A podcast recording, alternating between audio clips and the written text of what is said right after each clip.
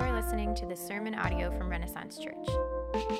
We pray this message equips you to be formed into the image of Christ as you grow in your love of God, and it fuels you to love your neighbor as yourself. We are convinced that while this sermon audio is beneficial, it should only be supplemental and not replace local church involvement, the pastor God has put over your life, or your commitment to gather in person with other believers to make more disciples for the fame of Jesus. Peace be with you.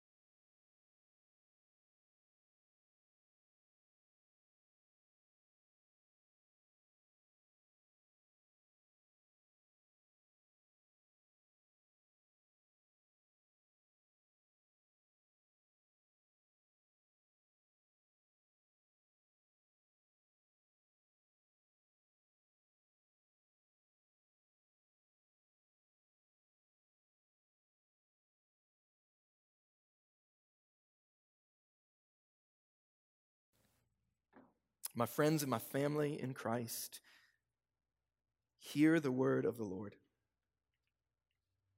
Then, the Apostle John says, I saw a new heaven and a new earth.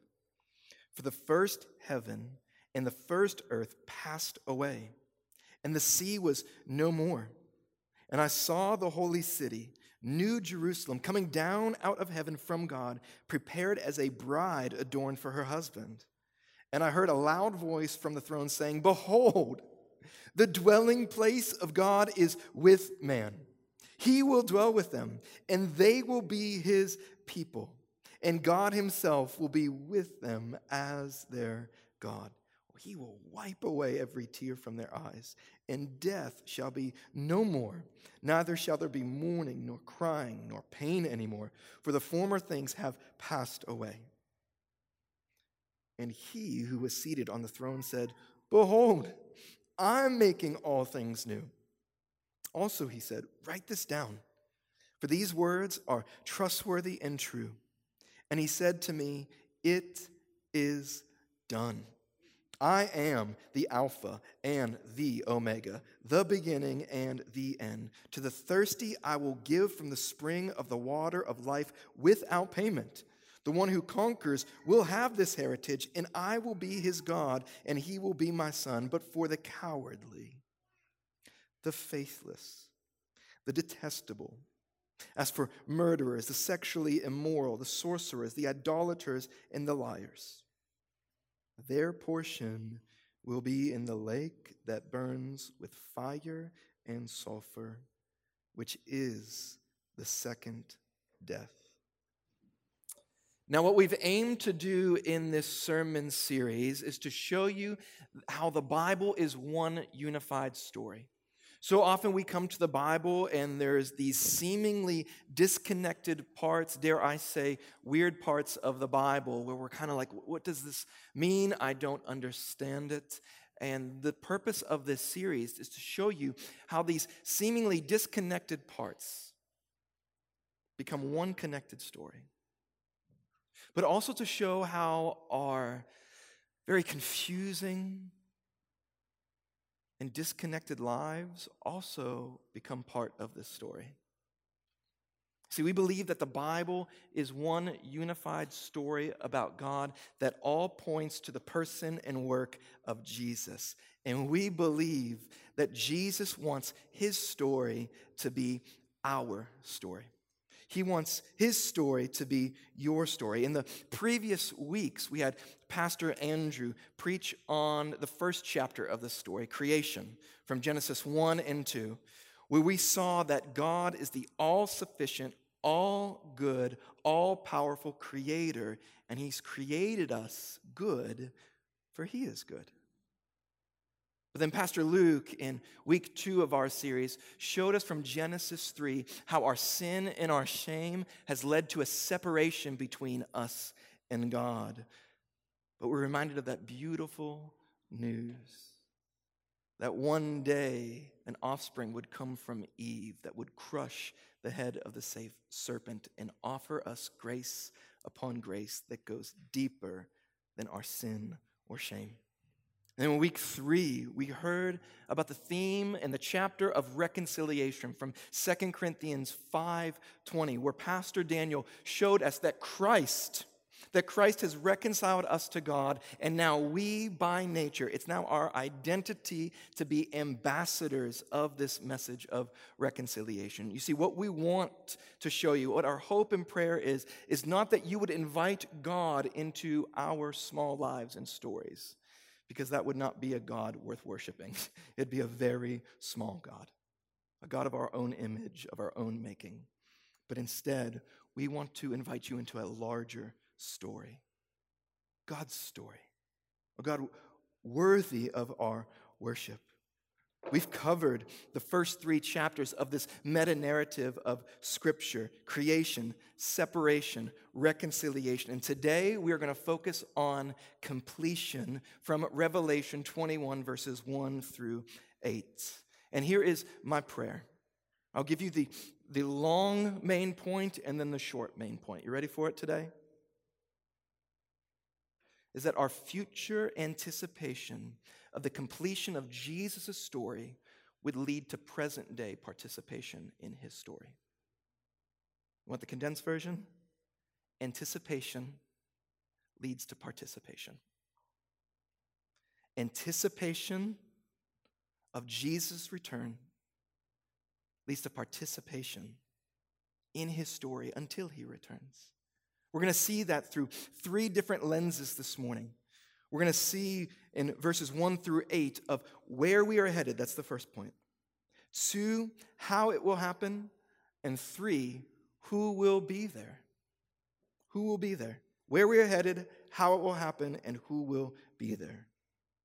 This anticipation must lead to participation. Y'all ready to dive in here? First point where we are headed. Now, all these words that revealed to John, all these words that were revealed to John, that's who's receiving these words. Most likely, this is the same John that wrote the Gospel of John, and he's exiled on the island of Patmos, for he's not given up on Jesus' name. We read this in chapter 1, verse 4. It says, John to the seven churches that are in Asia. What is the book of Revelation? It's not really a book, it's a letter. It's a letter that's circulated across seven churches in Asia, which is modern day Turkey today. All these churches were facing persecution after persecution. And you can imagine in their pain and their suffering, they were tempted to leave Jesus to follow Rome. To a seemingly more comfortable life. And Rome is constantly referred to as the beast or Babylon. You can look in Revelation 18 to find that. See, for the Old Testament prophets, Babylon was a physical location, a, nation. But for the Apostle John and the prophets of the New Testament, Babylon was symbolic for all that was wrong in the nations of the world. And John is putting an offer, a choice before these seven churches and for us today. He's asking, Will you live a sacrificial life for the sake of Christ and for the sake of your neighbors knowing Christ? Or will you follow Rome and Babylon to have more comfort and security now?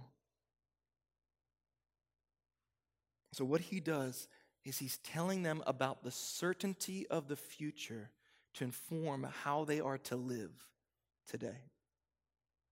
You see, the book of Revelation wasn't written to these churches so that they can get charts out and figure out the order of the last days. No, it was written so that we can have certainty of the future so we know how to reorder our days, how to reorder our lives. See, every time the return of Christ is talked about anywhere in the New Testament, it's saying this is what's going to be true of the future so that you know how to live today. It's never meant for us to create charts and maps of when all the things are going to happen. It's meant so that we can reorder our lives, reoriented around the person and work of Jesus and his return.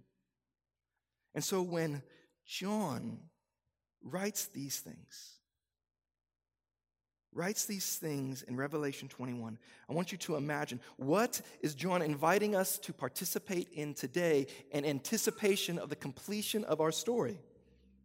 He says this Then I saw a new heaven and a new earth, for the first heaven and the first earth has passed away, and the sea was no more.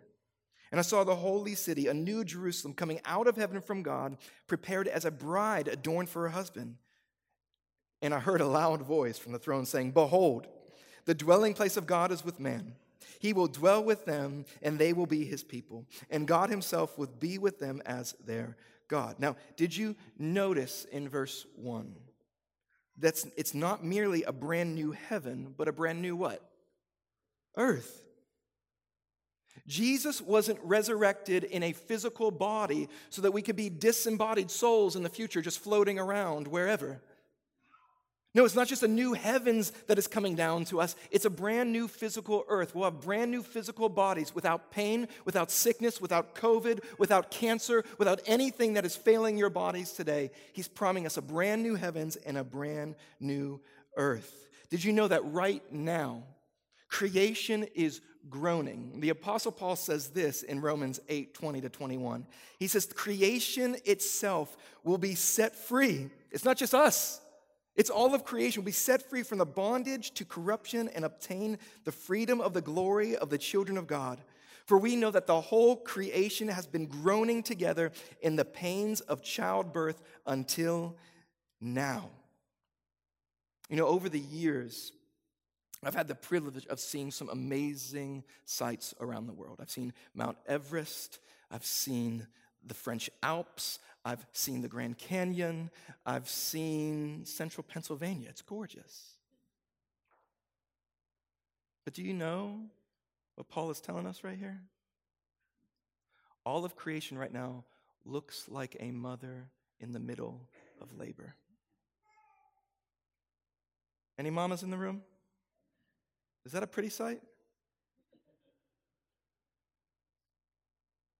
Think of the most beautiful thing you've ever seen. whether it's the fall colors on the leaves, an animal. It's in pain right now. Now let your imagination soar of what that might look like, fully redeemed, without the pain and sorrow and the curse of this world upon it. God wants to redeem not just us, but all of creation that surrounds us. And this is not just a heaven that we go to. Look, look what it says. It's not, heaven is not somewhere we go. Heaven is someone and something that comes down to us. Did you see that in verse 2? It's coming down to us. The new heavens and the earth come down to us like a what? Like a bride. When I officiate weddings, I, I remind the groom that one of the most amazing and beautiful and powerful moments of the wedding ceremony is when his bride walks down the aisle to greet her groom. In that moment, there's only perfection, there's only beauty, there's only love. And why is that so powerful? It's because Paul says in Ephesians 5 that marriage was always meant to point to the relationship between Jesus, the groom, and the church, who is the bride. It's a foretaste of our future reality in the new heavens and new earth. The reason this is so emotional and celebratory, is because it's a foretaste of what we will experience when the new heavens and the new earth come down to us. And this city, Jerusalem, verse 3, the city is symbolic. It represents not just who God is and the dwelling place of God, but that's where God's people is. See, one of the things that I love chatting with my kids about is when heaven comes down. My kids don't ask, Daddy, what it will be like when we go to heaven? They ask, what it'll it be like when heaven comes down to earth? And they talk about all the things that they're excited about. But very rarely do they talk about God in their version of the new heavens and the new earth. See, if our version of heaven does not involve the presence of God, you are not imagining heaven, you're imagining hell. and your imagination of what the new heavens and new earth will be. If it's just, I cannot wait to, es- wait to escape this pain, I cannot wait to get out of this world, but there's no desire to be with the presence of God, the new heavens and new earth will be utterly disappointing to you. Is it true there'll be no more sickness and problems and pain and relational turmoil? Yes, it's true. That will be there. But that's only part of the plan. It's that God actually wants to be with us. Listen to me, this is not just a God who puts up with us. This is not just a God who just deals with us or a God that just tolerates us. I mean, tolerance. What a miserable way to relate to people. Just to tolerate somebody. What a, a low view of a loving relationship. This is a God who left heaven's throne to be with you. This is a God who put on human flesh and became like us to be with you. This is a God who loved you to the point of his own death. This is a God who put death to death in his grave, and his name is Jesus, and he is coming again to make all things new. This is where we are headed. Is this what your mind is caught up with? Is this what we are consistently and, com- and passionately anticipating. This is what our future is going to be like. But how will it happen? This is what the Apostle John reveals to us in verse 4. He says this He will wipe away every tear from their eyes. Death shall be no more. Neither shall there be mourning, nor crying, nor pain anymore, for the former things have passed away. And he who is seated on the throne, that's Jesus, said, Behold, I am making all things new. He also said, Write this down, for these words are trustworthy and true. And he said to me, It is done. I am the Alpha and the Omega, the beginning and the end. Now, how many of y'all in here are familiar with The Lord of the Rings? Anybody? Just a few. Okay, we have some work to do in here. Some work to do. Now, in the, the final book of the trilogy of The Lord of the Rings, there's this character, Sam Gamgee. And after he awakes in Rivendell, this is after the, the ring is destroyed he awakes in Rivendell and he sees Gandalf, who he once thought was dead. He thought he saw Gandalf die in Mount Moria at the hand of a Balrog. And Gandalf is no longer Gandalf the Gray, but he's now Gandalf the White.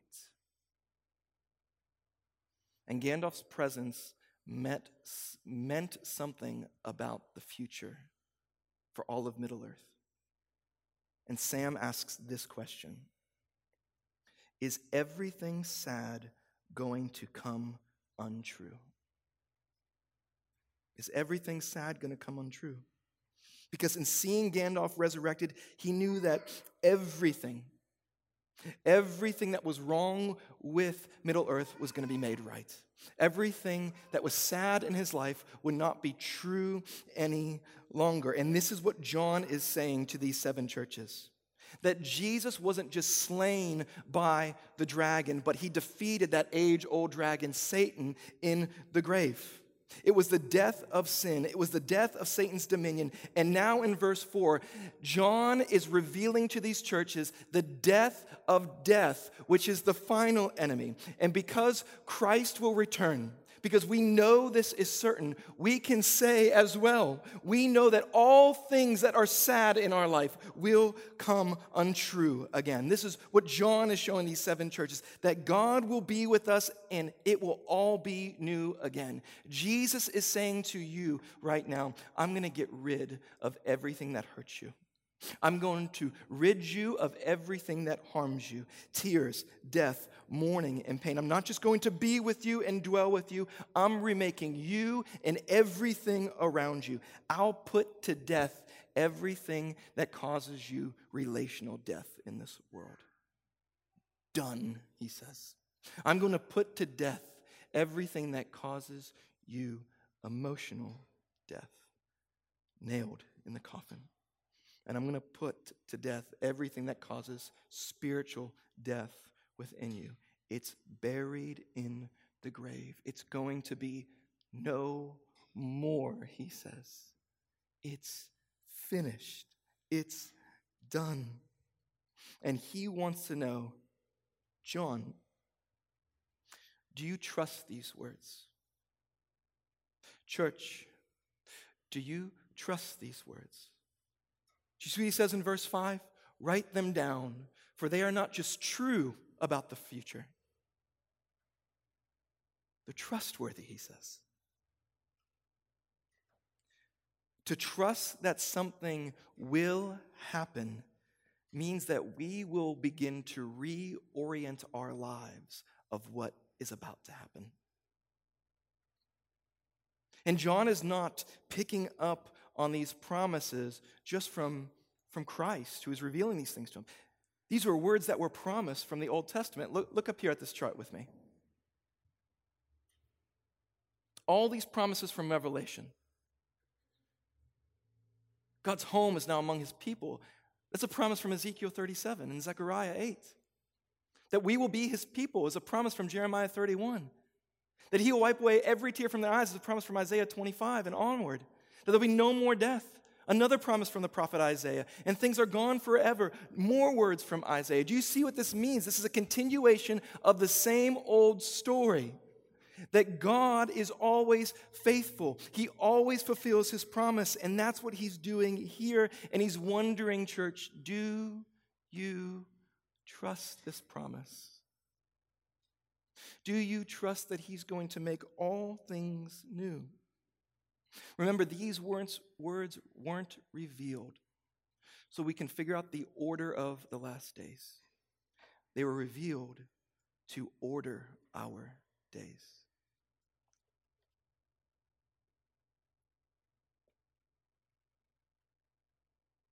Do you order your lives trusting that these words are true in the future? Is your anticipation of the completion of this story leading you to participate in this story today? I mean, we do this, don't we? We do this when we trust that something's going to happen. You know, probably over the course of the next two months, social media is going to show off all of your friends who are getting engaged, right? You know what's coming in the mail? wedding invitations. And what do we do with that wedding invitation? we trust that the date that is set is the date that's going to be kept. And we start reorient our lives. I know single people right now, you're hating me right now. Um, it's like, oh, more wedding invitations. I get it. We start reorient our lives, don't we, around that future date. We make sure our schedules are cleared. We even set aside some money to buy a fresh new outfit and a gift for them. And if you're so fortunate to be the ones who are gifted with marriage, you start reorienting your life in anticipation of the certainty of that future date that you are going to get married. Premarital counseling starts. Trying to figure out the food and the location. Then all these posts start showing up on Instagram of how you're working out for that wedding date. It's amazing how many days you're working out prior to the wedding date versus after the wedding date. Not judging you, just simple observation. But when we trust that something is coming, we reorder our lives to fit that schedule, don't we? And I just want to know am I? Are you looking so forward to this day that you'll no longer follow the promises of Babylon?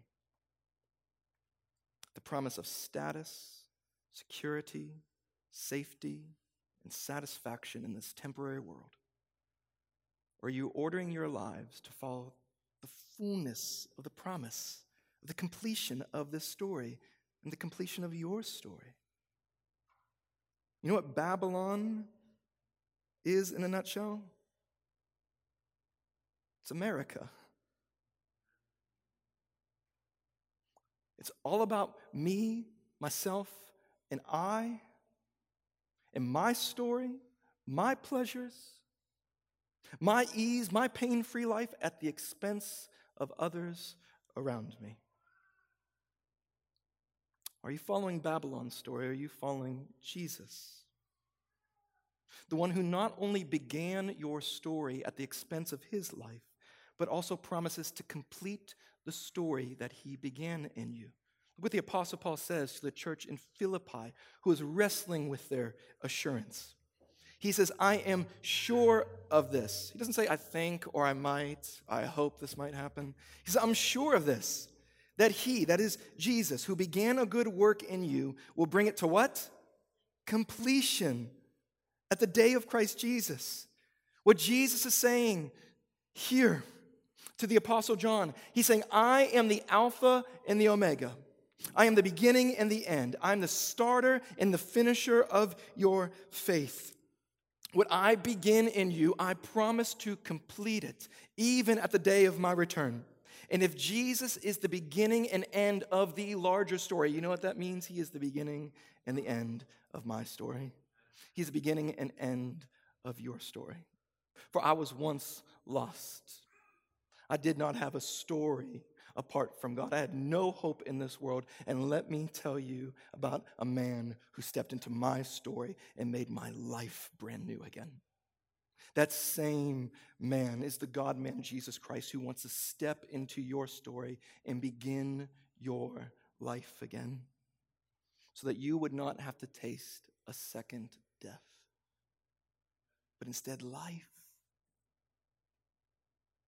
How will the completion of the story happen? Same way it began with Jesus. We know where we're headed. We know how it will happen, but who will be there with us? We know God will be there. He will dwell with us, but who else? Third point.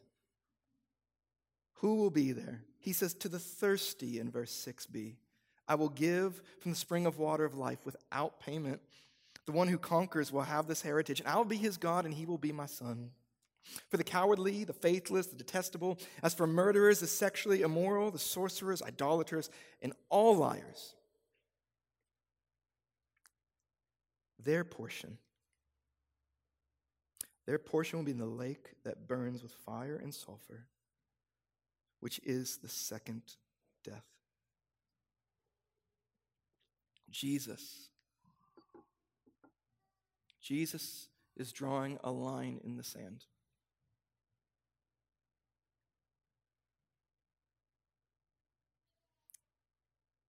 There are those who hate him. There are those who want nothing to do with him. This is what it means to be a coward. This is what it means to be detestable. This is what it means to be without faith. Please do not confuse faithlessness with little or weak faith. Please do not confuse those two. Because it's not the amount of faith that we have, but the object of our faith that saves us. He's talking about those who only claim his name to get gain in life. He's talking about those who are liars. Did you see that word? What do liars do? They live for today. They're people who save their own face and their image by lying about who they are so nobody can find them out. He also talks about the sexually immoral. Sex was created good for the marriage bed between one man and one woman for all life, but there's those who take sex out of the good context that it was made for and makes it all about self and pleasure now at the expense of others. There's those who are murderers and idolaters. They take the good gifts that God intend for our good. That's what idolatry is. You take the good things that God gives to us as gifts and you turn them into ultimate things thinking they will provide you life, meaning, purpose, and identity. He says, all of these folks will be cast into hell. The second death in verse 8. He's saying that those who want nothing to do with their Creator will be quarantined from their Creator for all eternity. He's going to give them what they want most, and it's not Him. How were we able to tell who those folks are? it shows in their fruit, it shows in how they live. See, how you are living today reveals what you are preparing for. I'm going to say that again. How you are living today reveals what you are preparing for. What you participate in today reveals what you believe the end of your story will be. Whether you are a Christian or a non Christian in here today, some, if not many of you, you live as if you have to create heaven here on earth. And so you guard yourself from all pain and all trials and discomforts, and that eventually turns into a lonely life. Because your fear if others will hurt you in this life. So your life is not marked by a sacrifice and service for others, it's in service to me and my comforts. Many of you today are trying to create your own status, your own security. And some of you, even though you know this will happen, we live as it won't happen, don't we?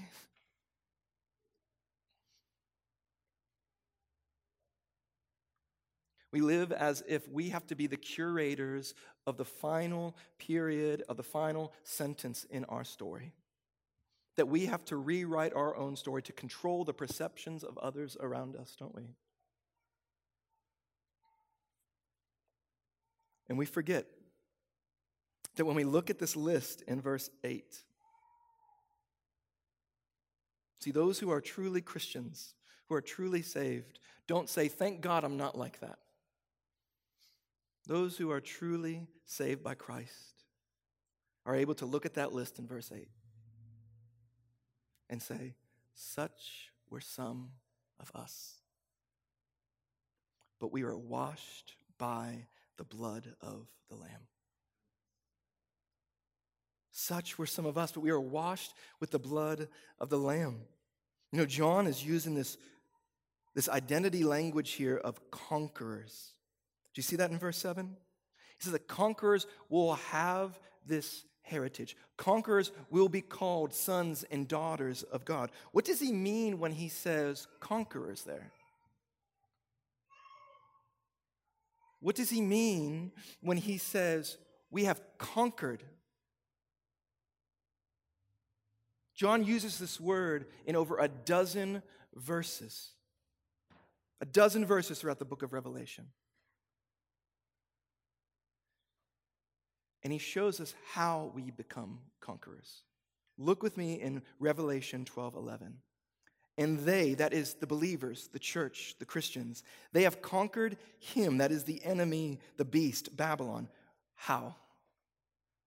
By the blood of the Lamb and by the word of their testimony, for they loved not their lives even unto death. You see, how were they able to be conquerors?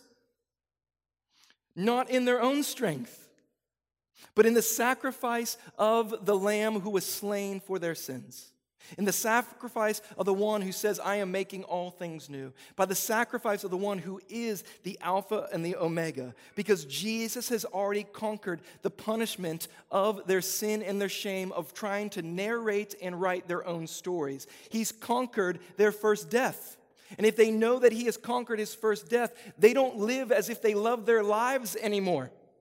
Why are they saying, I don't love my life anymore? It's because Jesus, the Lamb of God, did not love his own life, but loved us to his death. And he was buried in the grave and he rose three days later because what's true of Jesus is true of me. What belongs to Jesus belongs to me. His story is now my story. If he died in my sin, then I have died in my sin. If he was raised from the grave, grave to conquer my sin, then I will be raised from the grave one day, conquering my own sin. I will not have a second death, I will have life. And this is all because Jesus, for you, church, He has taken on your story of fear, of shame, of guilt so that you can take on his story of righteousness, not by what you do, but solely by what he's done for you in his life, his death, and his, his resurrection. And Jesus has told us from the beginning that all of this was written about him from the beginning of the Bible. That when Jesus, the resurrected Jesus, met with his disciples on the road to Emmaus. Their hearts burned while he was with them. You want to know why? It's because he was showing them that the law, the prophets, and the Psalms were all written about him, that he is the Alpha, he is the beginning of all things. He is the starter of our faith. He has created us. And because we have brought sin into this world, separated ourselves from God, He's going to show us how He has reconciled us back to Himself. That in the beginning, Jesus was the Word, by whom, through whom, and for whom the world was created. And He's come now to this earth to be the second Adam, the true and better Adam, who did obey about a tree, but not to get blessings, but to get cursed on that cross that was the tree so that you and I can be blessed. In Exodus, Jesus is the true Passover lamb who was slain once and for all for the consequence of our sin, which is death, so that death would not defeat us, but death would pass over us. In Leviticus, he is the great high priest who sympathizes with us in all of our weaknesses, yet he was without sin. In Numbers, he is the cloud by day and the fire by night, the very presence of God manifested to us in his birth. In Deuteronomy, he is the great prophet after the order of Moses, where he doesn't just come preaching the law to us, but he comes fulfilling the law in our place as our substitute. In Joshua, Jesus is the one who goes into the land before us to defeat our enemies of sin, Satan, and death. And in Judges, Jesus is the true and better judge who doesn't just execute a perfect justice from his throne, but comes to this earth and receives the justice that you and I rightly deserve. And in Ruth, he is our great kinsman redeemer.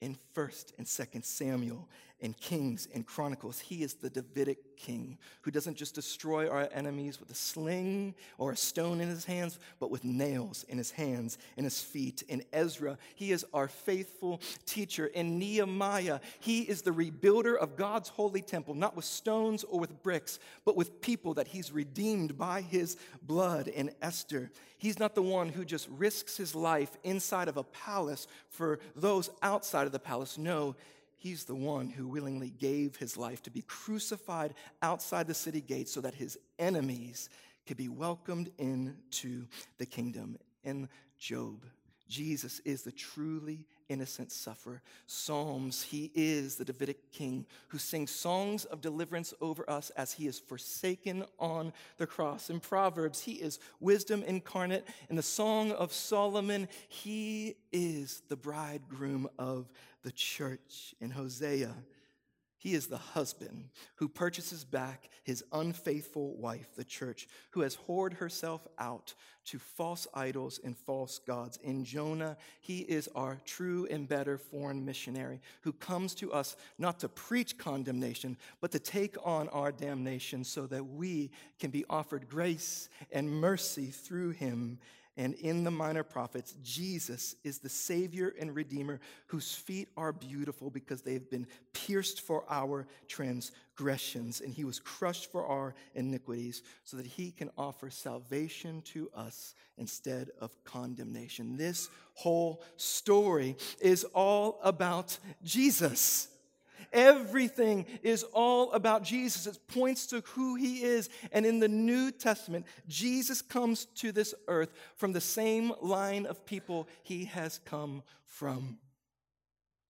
When you read that Old Testament, you do not find heroes, do you?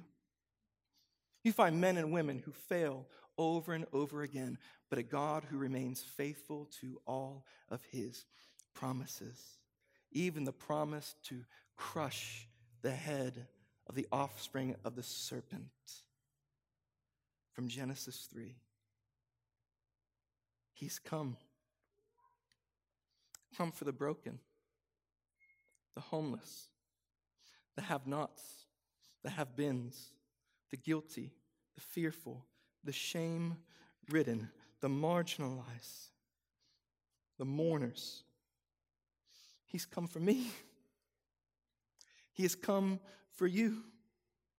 And He's come for those who know that they cannot be righteous on their own, that they cannot purchase their way back to heaven, but they thirst for it. Do you long and you thirst for this type of kingdom that has no end? To you, he says in Revelation, I offer you the drink of righteousness. But I'm not accepting your works. I'm not accepting a payment because it's already been paid in full in my life, death, and resurrection. And after he rose from the grave, because the grave could not hold him, death could not contain him, the Alpha and the Omega says, I'm coming back to get you. I'm coming back to make all things new. You know that everything that you are looking for in this life can be found in Jesus' story? Everything that you're trying to write about your life is fulfilled in Jesus' story, whether it's status, satisfaction, security, or safety. It's all found in the completion of God's story for you, which can be your story if you trust His words. If you trust His words, your future can be secure in Jesus. No more pain no more tears. Who wants that? Your status can be set in Jesus, in His story. You can be called a beloved daughter and son of God. Who wants that? You, your future satisfaction is met in Jesus' story. You will have pleasures forevermore. Anybody want pleasures that don't run dry? And your future safety is secure in Jesus. Because what he starts, he finishes. And he promises he will never leave you or forsake you.